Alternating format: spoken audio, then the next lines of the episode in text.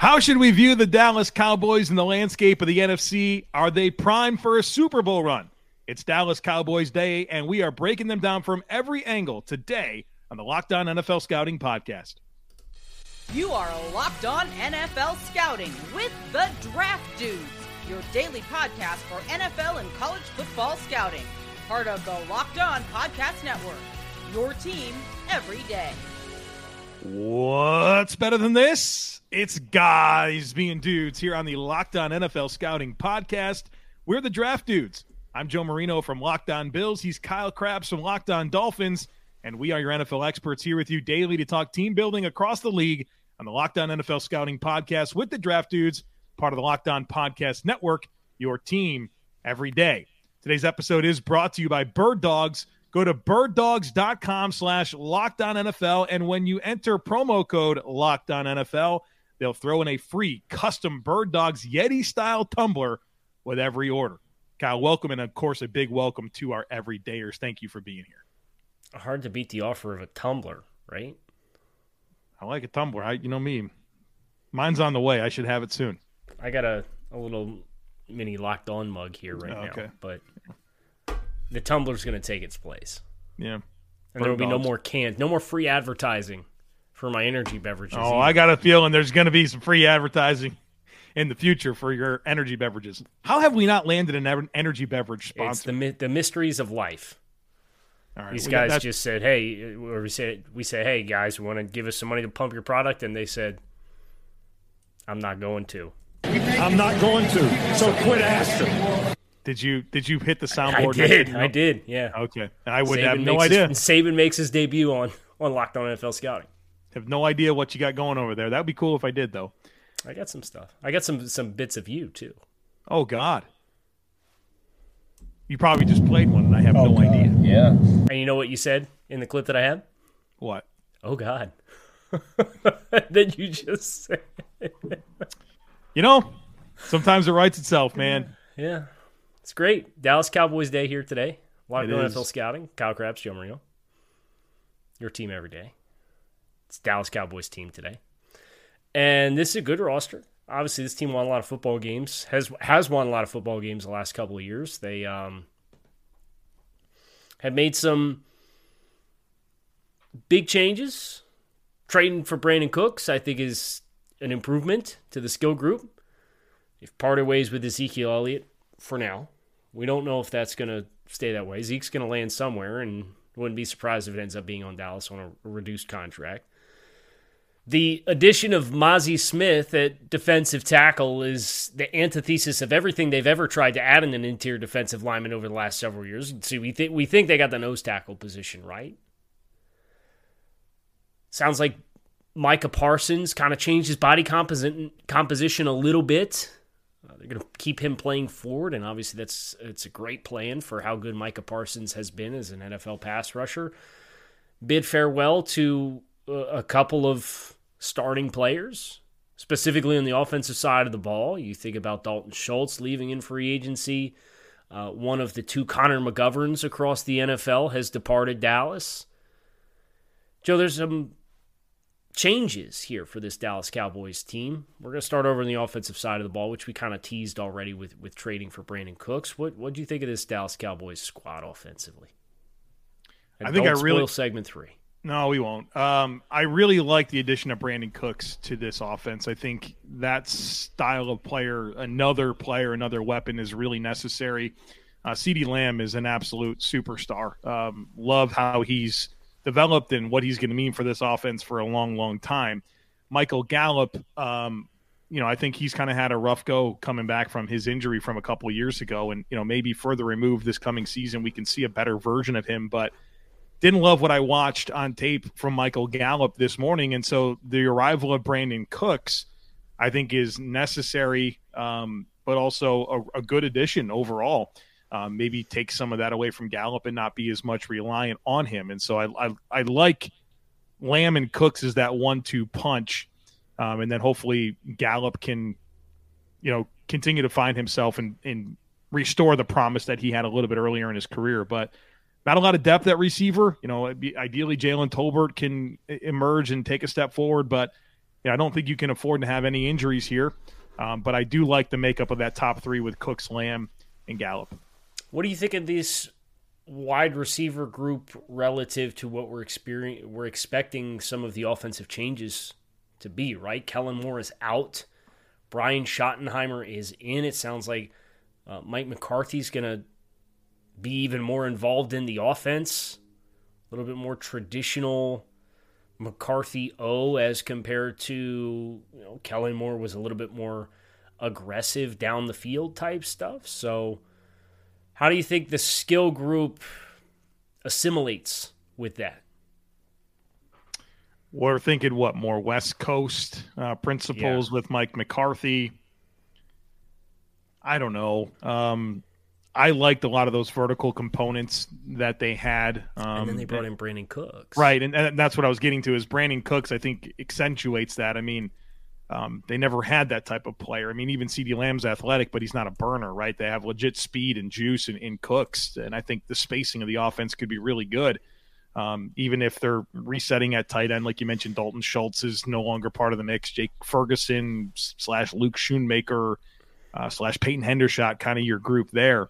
Um, and so also a little bit different at running back, right? With Tony Pollard coming off of an injury, set to take over this backfield. And, you know, as of now, Zeke Elliott's not around, and you're leaning on this depth of Ronald Jones, who's, you know, he doesn't move the needle for me in any way, shape, or form. Deuce Vaughn and Malik Davis is your depth there. So, you know, I, I think you've you've in theory got something good here. I, I, think depth across the board, and obviously we need someone at tight end to um, take hold of this and give them that type of weapon to round out the entire arsenal for Dak.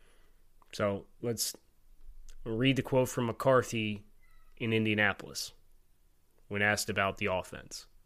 It's most fun I've had since I've been in Dallas. He's taking over the play calling duties. Uh, just to be in the meeting room again with the coaches full time, just go 8 to 11:30 and break, and you're talking nothing but scheme. I haven't had that, so that part's different. He said it did Kellen Moore did quote an excellent job, but the coach felt it was quote a good time to make a change. Uh, he's not expecting quote wholesale changes, but notice or, and noticed that noted that he liked the run pass ratio last year. Suggested that 30 to 35 percent of the offense would change after parting ways. That's a lot, by the way. That's a third yeah, of the offense. Yeah. I, I, yeah, it's not 100%, so maybe it doesn't qualify as wholesale changes, but it's not nothing. Yeah, it's not right? nothing. Um, we can all use a sense of motivation and challenge. It's a new voice. This is a new challenge for Dak. His words, I think he's very excited about it. It's a chance to go from the different variations of the offense that were in place. He's ready to take another turn as far as the variation of what we're getting ready to do. We're going to build off what he has established is how Mike McCarthy in Indianapolis described how the offense will be different. And, and maybe there's some context clues with adding Brandin Cooks that, not, not to say Brandin Cooks is only a vertical plane receiver, right? But if you think about where he wins and where CeeDee has been so impressive and what this offense has been, it is a lot of down the field stuff. And, and if you're going to lean more into that 33% that's changing is heavier emphasis on the quick game. You know, they're they're they're physically capable players, but I, I do think that it makes this a little bit of a chemistry experience, this chemistry experiment early on, and makes what you have up front and your ability to run the football all that much more important for you to have early success on offense. I do like this offensive line. The starting offensive line is very formidable. Um, Tyler Smith, I love the in season growth from him as a first round pick. I hope he plays left tackle for them. I think that's going to be his home. You might as well go ahead and put him there. Uh, Tyron Smith, I mean, if he can be healthy, we know what he can do. Tyler Biadasz is a nice, solid starting center. And then, I mean, Zach Martin, Hall of Fame type career, still playing at an elite level. And Terence Steele's a really rock solid right tackle. Now, I, I am concerned about the depth. You have young players that are really unproven and some guys that have played and you haven't liked what you saw here. So I don't think you can have injuries like you've had in the past up front. But this starting five, if it can stay intact, I think it's it's one of the better ones in the league. So Tyler Smith did some stuff at OTAs at tackle, uh, but for minicamp, this this update came out this week. Uh, Tyron Smith is back at left tackle and Tyler Smith is back at left guard. So Maybe they're just in the process of trying to find the right combination of fits, but it doesn't necessarily seem like it's set in stone because if it was set in stone that Tyler Smith's your left tackle, you would probably after Mm-hmm. he oh, you, you would want him to get all the reps there to get ready for the season. I think they're both going to start. It's just a matter of where. And I don't know. Like, shouldn't you know this? And just let them gel and work together in those spots. Like, That's I feel something like I I always struggle with. Is it's like, are you doing yourself a disservice to just presume and not collect the information and do it? But you should, or you have a preconceived bias of of where you want these guys to end up working out. So I I don't don't, I don't think I don't know. There's an e- easy answer there, at least this early in the process. they're both going to start. Like, I think that's where that's where I look at this a little bit differently. Like, if they were competing for the same job and you wanted to rotate them in, okay. But like, they're going to start and they're going to start at two different positions. And so, like, I would I would be angling towards that. Like, you should have a pretty good idea. You've been with Tyron Smith for like a decade. You've had Tyler Smith for over a year now in your building. You know what Well, your especially after is. Tyler played so much of the season last year at left tackle. Right. I mean, to the point where like Tyron Smith is playing on the other side and Jason Peters is is playing different spots. Like, what now? Like, why does this have to continue? We did this already. So I don't know. I'd like to just see him settle into a spot and become a dominant player. He's still really, really young, um, and he has a really high ceiling. But I just want to see him get in that spot, get the muscle memory, get the technique, get the nuances of that position, and and reach that ceiling that is incredibly high, in my opinion. So that's nuts and bolts of offense. I know we're going to come back to the offense for segment three. Yeah. Anything else you want to tackle here? No, I, I just let's tease that Dak a conversation, a further a bigger conversation about Dak and some of the other changes we'd like to see on the offense. That is still coming as part of our conversation today. But first, folks, got to tell you about Bird Dogs. I absolutely love what they offer. Their shorts and their joggers, they are outstanding. They make Cozy. you look good. They've got these uh, stretch khaki shorts. They're designed to fit slimmer through the thigh and the leg to give you a really sculpted look. Uh, they're better than regular shorts. They're not stiff. They don't have that restricting cotton. They're uh, really well designed. Um, they've invented this cloud knit fabric that looks just like khaki but stretches so that you kind of get a slimmer fit and you don't have to sacrifice any movement. And also, check this out Bird Dogs uses anti stink sweat wicking fabric that keeps you cool and dry all day long. So check them out. Go to birddogs.com slash lockdown NFL and enter promo code lockdown NFL for a free Yeti style tumbler with your order. That's birddogs.com slash lockdown NFL. You can grab that free Yeti style tumbler. And I'll tell you what, get yourself some of these bird dogs. You won't want to take them off. We promise you. You said anti-stick wicking material. Anti anti stink sweat wicking. Yeah, it's a- sweat wicking. it's a word. It's hard to say that, you know. Sounds like an epic like movie title. Hmm. Why don't you make that movie? See what happens. I, I I don't think I make the movies, but we might want to print some shirts. I have that in pronunciation police as the shirts that we need to get something. Pronunciation police are after me, man. They've been after me for about seven years. Can't believe I've been locked up yet. You get so offended. It's like I'm sorry. It's a hard name to say, and I don't say it all the time. I don't get it right every and time. and you have a dialect, right? Like people in different regions of of the world say different nouns differently. Not even the world, the country. it's like, does anybody want to talk about football, or do you want to talk about the way that I And pronounce peop- a player's people name? where you're from call toboggans hats or call hats toboggans. yes, in, in North Carolina, It's outrageous. They call a hat right, like a regular s- snow cap, a toboggan. What? That's a A toboggan's a sled. man, they call shopping carts buggies. It's crazy over here, man. Buggies are like a kind of car in England, I think. Get yourself a buggy, push it around the cart, uh, the store, and fill it up with your groceries. Can't. I can't. Anyway. That's the way we roll. Anyway, we're moving on here. Slam get- pound on the table. You're real animated. Let's talk about this defense. This defense is good. Dan Quinn back for another year feels like the cherry on top, right? Like they left last season, and you're kind of thinking Dan Quinn might be out the door because this de- defense, statistically speaking, has been so good for the last two years. Nope, he's back again, and he's got all of the heavy hitters with him between Trevon Diggs, Demarcus Lawrence, Micah Parsons, Leighton Vander Esch. I'm sorry, Donovan Wilson's a stud. He's I'm going to give him all the flowers in the world. He is an absolute stud. And oh, by the way, you got Stephon Gilmore this offseason as well. I think one of the biggest things about Dan Quinn returning, and I and I mean this very respectfully, is that he maximizes this personnel. It is different, right? This is a collection of defensive talent that is not very traditional, and I think he really just knows how to get the most out of these players in this style of defense. Where I would worry about a different play caller and a different mastermind inheriting this and, and maintaining what he's gotten from these players. Um, and so I think that's a, a big deal with the return of Dan Quinn is, is his ability to continue with this with this group and you know some upgrades in some areas as well. Um, this edge group is insanely deep. Uh, Yes. I mean, you got some absolute studs and you know Demarcus Lawrence and Micah Parsons is kind of your feature players, but I mean, got really high quality depth in Dorance Armstrong, uh, Dante Fowler, Chauncey Golston. I mean, even Sam Williams, as a rookie last year, really showed some some promising moments. There's a lot there, man. There's just they they have waves on waves of, of edge rushers that they can throw at uh, throw at an offense. Now, where I think you have bigger questions is on the interior. I love the arrival of Mazi Smith. I think he's everything that this defense has been missing. But you're still going to rely on a pretty high volume of snaps from guys like Osa Odighizuwa, who I think has rush potential. I'm concerned about his run defense. Neville Gallimore, who I was completely underwhelmed with studying him this morning.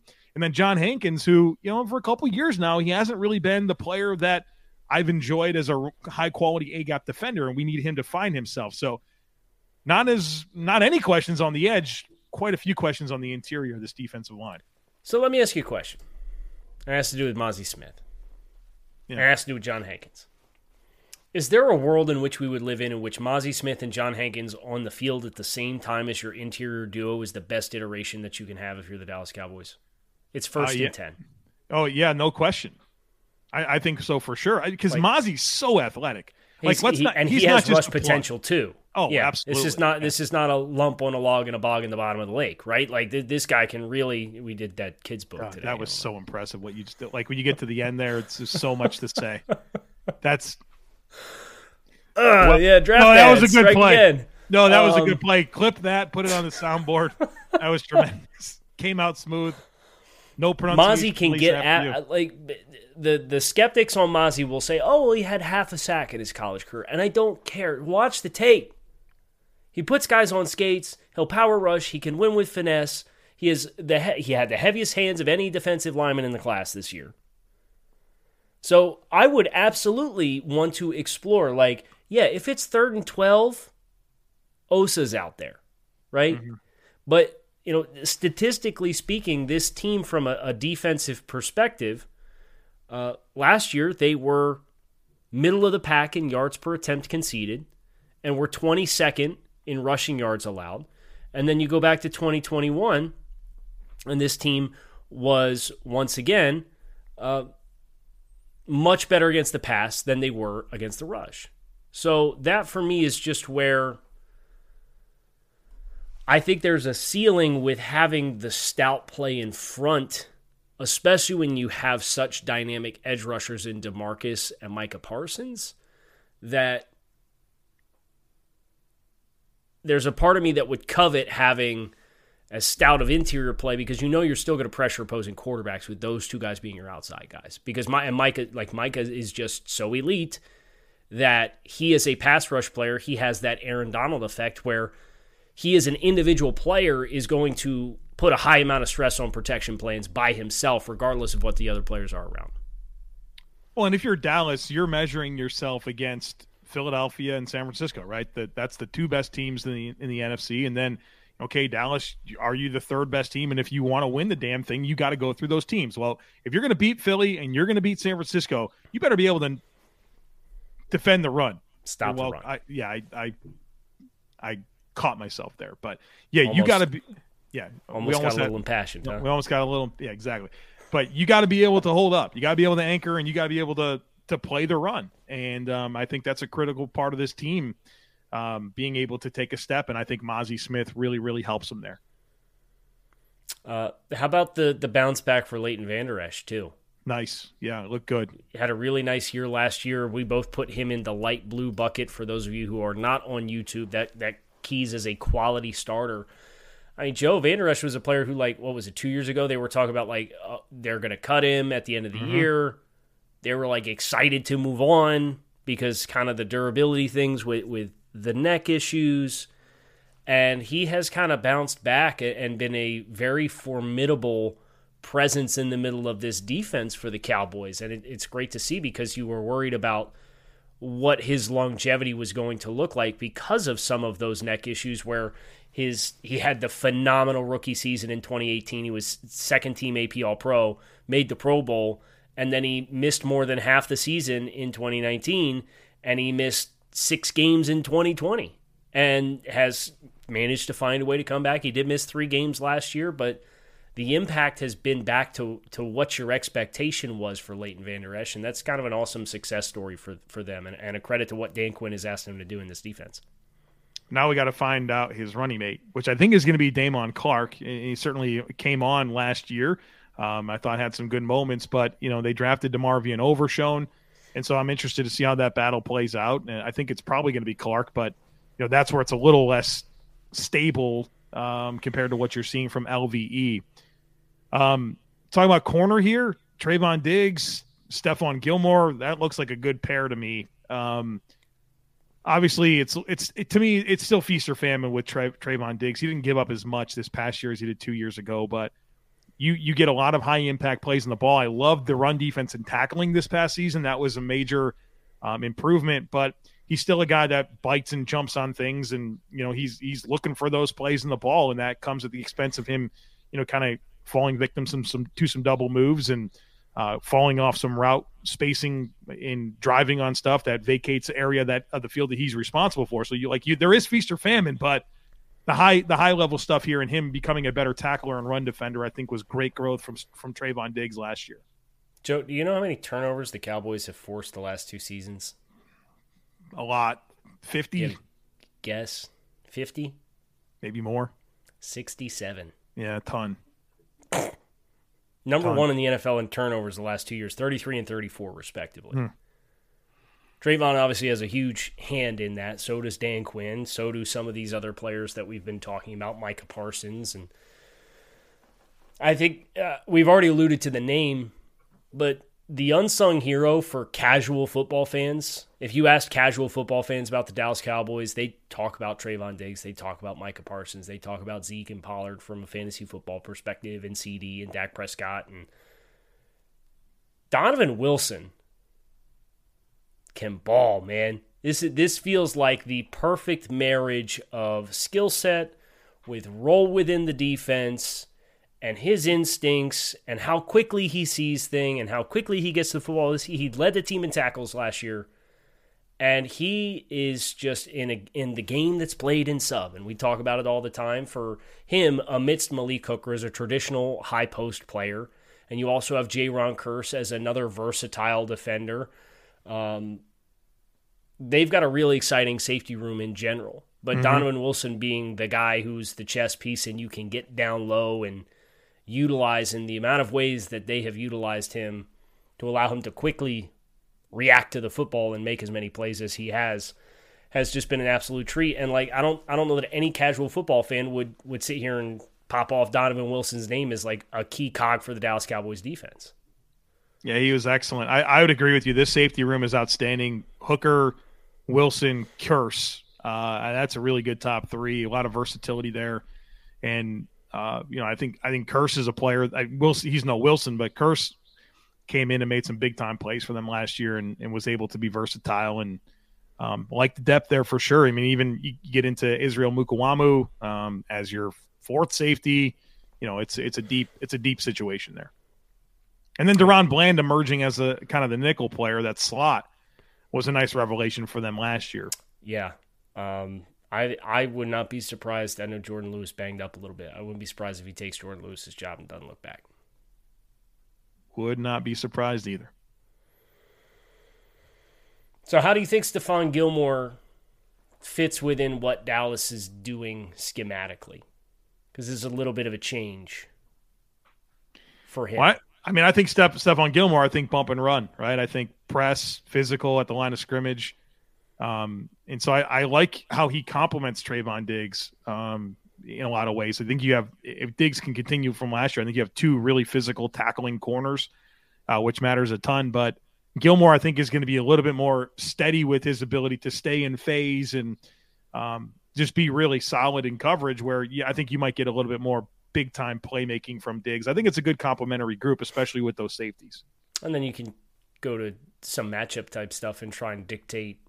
Oh, no. if, if one yeah. if, if Steph's going to be the steady Eddie out of the group, right, and you want to f- try to facilitate the ball to Trevon Diggs, you can put Stephon on one of these guys and hope that that's a pre-snap key, and then that allows Trevon Diggs to kind of pick his spots on when to be aggressive and try and jump the football. So, and he's obviously had a lot of success with that the last yeah. two seasons. All right, so there's the Dallas Cowboys defense. As we continue this conversation today on Locked On NFL Scouting, we will make sure that Kyle and I come to consensus on any disagreements with where we've labeled players. We want to talk about some offensive changes that we'd like to see, and of course, some conversation on Dak Prescott. Okay, Joseph. We have one player to come to consensus on. And that okay. player is Tyler Smith. Okay. For for the record, you came in with Tyler Smith already pegged as a quality starter. I had just put incomplete evaluation. We're not quite sure where he's going to start. You know, long term, he's the left tackle. He did have phenomenal growth, and I, I would say if I were to put him in a bucket, quality starter is probably the appropriate bucket to put him in. I'm, I would just ask, do we have the information that we need right now to definitively put him in that bucket and not look back? How do we reconcile that against Ikem who we gave the quality starter label to? Is Ikem taking snaps at a different spot? No, right. but that's going to be the difference. I, I think their their tape at left tackle was comparable down the stretch. Okay, then we're going to put Tyler Smith. Or look, I we could also go. We could there could be another side of this where we take away the quality starter label from Ikem and put him in incomplete as well. And then he just only gets a fraction of the points that he would be credited while acknowledging that if he right. was in a bucket that was not incomplete because he's only played one year, he would. Right. I think that's starter. that's where we kind of stand on both these guys. Hmm. If we had to put him in a bucket, it'd be quality starter, but I think there's more to learn. I mean, Ikem could be a franchise cornerstone. So could Tyler Smith. So you went in a direction I wasn't expecting you to go here. Well, I just don't. I don't think we're as far apart on it, and I understand what you're we're saying. Not. Yeah, yeah. If he's in a bucket that's not incomplete, he's a blue. He's this blue chip light blue. Yeah. yeah, light blue. Hmm, hmm, hmm, I can. Do you have a preference? Is there any other congruency that we need to be concerned about with how we have addressed other players from the rookie class? Uh, Evan Evan Neal will uh, not be. Giants fans, close your ears. Close will not will not be touching that that quality starter label anywhere uh, near. Yeah, if we were putting in Evan Neal in in buckets. What are we gonna do with like Charles Cross? I mean, is he gonna go blue? Uh, you know what I mean? Like we got a lot of these to go through. Cross is a Cross is a good one because Cross had a good year too, and so did Abraham Lucas. Right.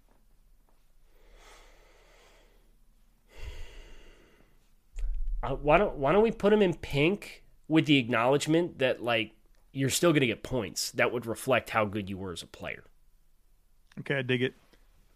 And especially with Tyler because we're we're not just not sure what how that offensive line is going to shake out think it does create a little bit of ambiguity. Never like never mind the fact that Terence Steele's coming back from an injury as well. So like there there's some things to be determined on that offensive line. I mean, we we gave Zion Johnson yesterday a pink, uh, Kenyon Green, Cole Strange, both pinks as well. So I think we kind of jumped the gun on Ickey and then stabled off, and we probably should stay. And, and Ickey was the Panthers were the second team that we did, right? It was the yeah. Colts first, and then the yeah. Panthers second. The yeah. Panthers second. So okay, so that that brings us to consensus on the Dallas Cowboys. Let me get them back up here on my screen so that we can share our screen with the final results for those of you who are tuning in on the YouTube channel. Now, Joe, um, where, oh, where would you like to tackle uh, the other questions that we have offensively for the Dallas Cowboys? I'll start with, with what I think is the easier talking point, and it's that sign Zeke, like bring him back. Um, Tony Pollard's like he, franchise tag, and he's injured. And what what else do you have? Nothing. I mean, you, you have you, nothing. Okay, okay, hold on. A little disrespect for for Deuce Vaughn, right? Really? I, I mean, we, is he 150 pounds? I mean, is what can we really count on from Deuce Vaughn? Except for him being an outlier and a fun player at Kansas State. I, I would agree with you wholeheartedly. In, in actuality, that is, he's going to be a fun player. I think he's going to be a scheme touch player for them. But and, and, who knows? Maybe he'll end up being a Darren Sproles type player. And I think that's his your ceiling, right? Is that's your dream come true? It's there's two examples of running backs of this stature that have gone on to have success in the NFL that were drafted uh, through the NFL Combine since like 1999, and it was Darren Sproles and Tarik Cohen. And both of those guys were big time pass catcher type players, and none of them logged more than 100 rushes in a season in any season of their careers combined. So you just kind of know from a workload perspective, that's not the guy he's going to be. Now, if you calibrate your expectations appropriately, he could still be a very fun and impactful player. Darren Sproles was like five it was five six, 190 pounds. There's like so much density to that frame. Where Deuce is five five, okay, and 179 pounds. I just think that body type is so different. I don't disagree with you. I'm just saying that would be yeah. your your pathway to success. Right. And every player has a pathway to success. It's just how likely you are to find it. Even Jacquizz Rodgers was 5'6", 196. He's a fun player. Jacquizz? Yes. Tarik Cohen, five six. That's the, that's the guy, and he had the unfortunate injury, but he played at a level that convinced the Bears to give him a contract, right? Like he was right. showing them something. So right. But bottom line, I think Zeke. I, I hope he's back. Um, I think they need him. It shouldn't. I mean, shouldn't be a big deal to acclimate him, right? He's plenty familiar with what's going on there. Right. It's just a question of is is Zeke going to have a market elsewhere? And like, let's be fair too. Like, Zeke averaged three point eight yards per carry last year. He did, and managed to lead the team in rushes by like 50, 50 touches. Yeah, 12 touchdowns rushing. I mean, pass pro, physical between the tackles. I don't know. He seems like a great complementary player to, to Pollard. Right. You just need to flip and skew the the workload where Pollard, yeah. when he's healthy, is getting the majority of the, of the work. No question. And you'll probably feel a lot less obligated to do that when you're not paying Zeke what you were paying Zeke and forcing him to 300 touches the last three seasons when he was clearly not the same player that he was before. And if you're Zeke, wouldn't you take a little less to go to Dallas as opposed to like Tampa? Like, why would you want to go to Tampa? You're going to have heavy boxes. Your O line stinks. There's there's very few destinations for Zeke that I think would make more sense than Dallas. Right. Okay, so so that's that's the running back situation. Offensive line depth, I don't feel great about either. No. Their O line and receiver depth and running back depth is not good. At least you know Cooper Rush can get you through four games because he did it for you last year. That's a that's a positive. Nice silver but I, lining. Collectively, the depth here is a concern on the on the on the offensive side of the football. I think in places on defense, I'm pretty comfortable with it uh, safety and edge, but other than that, I don't really love it either. I would say maybe corner, just because. Okay, so right, yeah, I mean they got some playing time last year, and yeah, Lewis has been around, so. Okay, and, and look when when you pay the kind of big contracts that Dallas has paid the last several years, like they paid to Demarcus Lawrence and what they paid to Zach Martin, what they're paying Dak Prescott, and what they've been paying Ezekiel Elliott, right? Like pooling together a surplus of depth is never really going to be your thing. So you just have to invest in the right players, and, and you can look back in hindsight on the Z contract and, and lament that one, and that's been a roadblock for them that they're now clear of, and they'll transition and, and find opportunities to spend elsewhere. I have to think Micah Parsons is going to be first up on that list. What's he going to get? 35? Yeah. Yep. Lots. Lots and lots. And, and it'll be money well spent, and you'll never regret a cent. I promise you that. So it's not a surprise that the depth is a challenge. And by the way, Dallas, I think, has like top six cap space in the NFL right now, too, after the Zeke Elliott money's come free. So it's not like they're up against the cap. Like they can add if they want to add, and they, they can add not just a little bit, too. They should. I mean, I think they're one of the best four teams in the NFC. Go it's get a very it. realistic right? Super Bowl contender. Yeah. Now they'll have to get past the divisional round of the playoffs or, or hope they don't run into the 49ers because those have been games that have been really tough for them to get stuff going offensively against the last couple years. But you're going to have to beat Philly or San Francisco in the four, in the playoffs. You're going to have to if you're Dallas. And you know who's going to be most critical to doing that? Dak Prescott. Dak Prescott. And I know you had some thoughts on Dak. So where do you want to take this conversation as we bring this to a close? Because there's a lot of different directions you could go. Yeah. I just think it was kind of tough to watch him at times last year. Um, I he's a good player. I, th- I th- you know, he's definitely. I don't. I don't want to put a number on it, but he's one of the better starting quarterbacks in the league.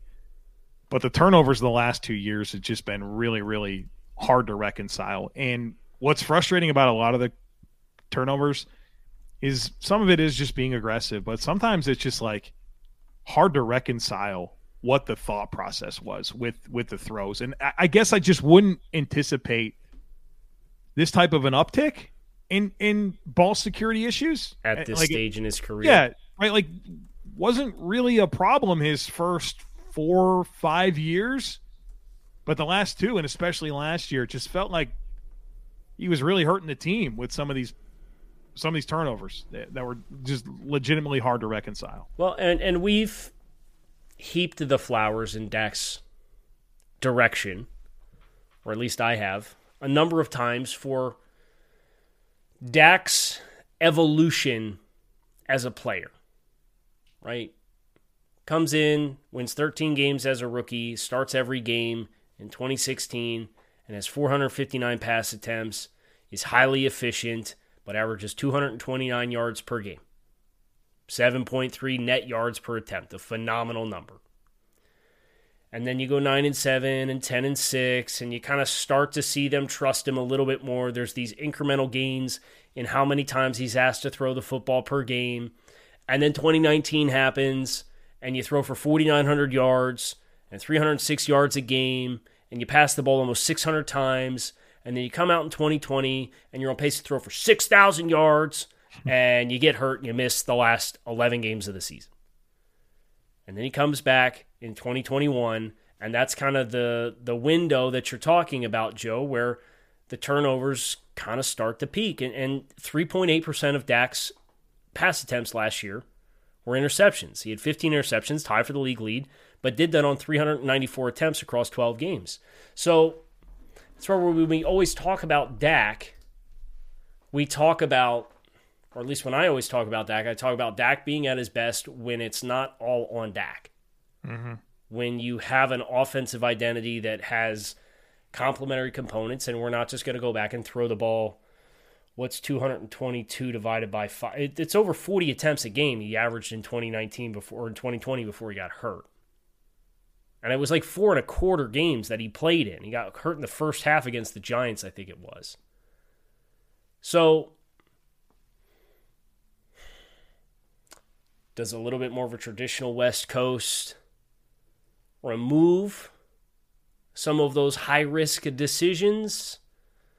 Especially when you don't have the running back field stable in a position right now that makes you feel like you're going to continue to lean into throwing the ball?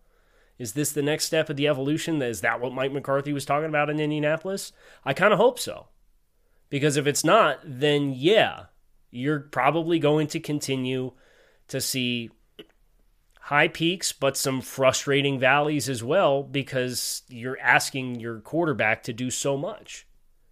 And when he came into the league, that's not what he was, and he's evolved and grown and mastered this offense, and that's great. But now you're changing stuff up on him. So yeah, I think that's a lot of why I want to see Zeke back. I want to see them be able to have a running game that they can really lean on.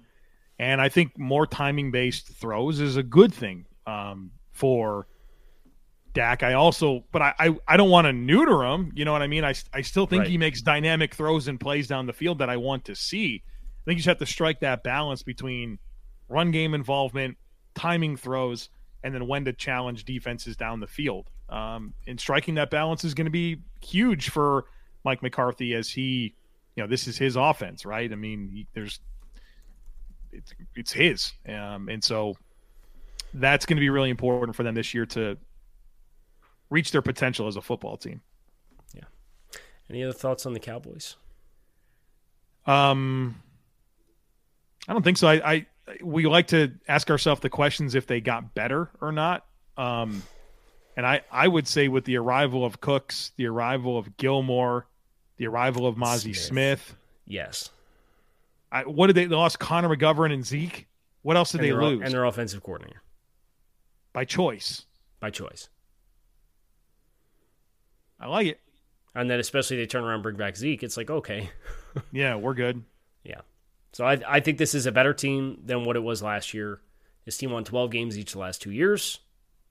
They put themselves firmly in a position to contend for a Super Bowl. Things in the postseason just need to go differently than what they have the last couple of years. Cleveland Browns tomorrow, Seattle mm. Seahawks on Friday. Not looking forward to figuring out what bucket to put a few players on that Browns roster in, but watch the tape and try to figure it out. Watch the tape, try to figure it out. So you're gonna want to hit subscribe. You can find us on YouTube or wherever you listen to your favorite podcast. I'm Kyle Crabbs. He is Joe Marino. We are the Draft Dudes, locked on NFL Scouting. Hope you guys enjoyed this show and discussion on the Cowboys. We're out of here. Peace.